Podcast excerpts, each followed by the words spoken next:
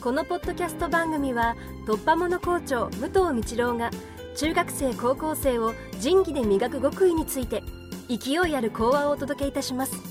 お楽しみください。おはようございます、え今日は一つこういう話をしたいと思います。視点を変える。明日から中間考査ですよね。この中間考査が2学期前半のまとめと捉えるのか？2学期の後半のスタートと捉えるのか？それで多分モチベーションは違ってくるんじゃないかと思うんです。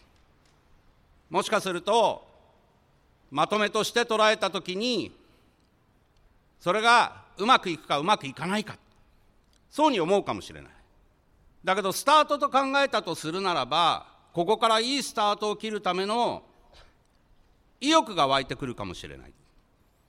物事を考え方の視点を少し変えるだけで自分の気持ちの持ちようは変わってくるんだよっていうのを少し考えてみたらどうかなというふうに思います。例えば朝。日の出がだんだんね遅くなってきてるから眠いですよね。これは人間の体にとって日本にいるこの四季というものがあることがねみんなの体にとってはすごく有用なことだとも思います。なかなかそれに順応できなくて朝眠くてってなるかもしれない。でもそこで視点を変えて朝しっかり起きていつも通りのリズムを作ろうって思って生活をする。それは自分の健康面には大きく伝わってくることかもしれない。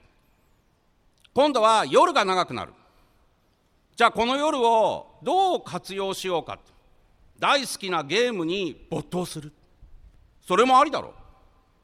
だけどこの時期だからこそまとめて今までなかなかできなかった本をたくさん読んでみようと思うこともあるのかもしれない。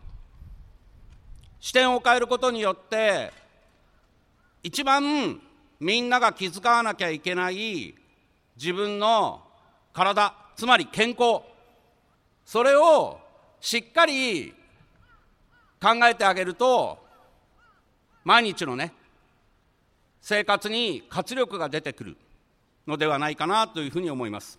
眠い。状況の説明はいいんだ。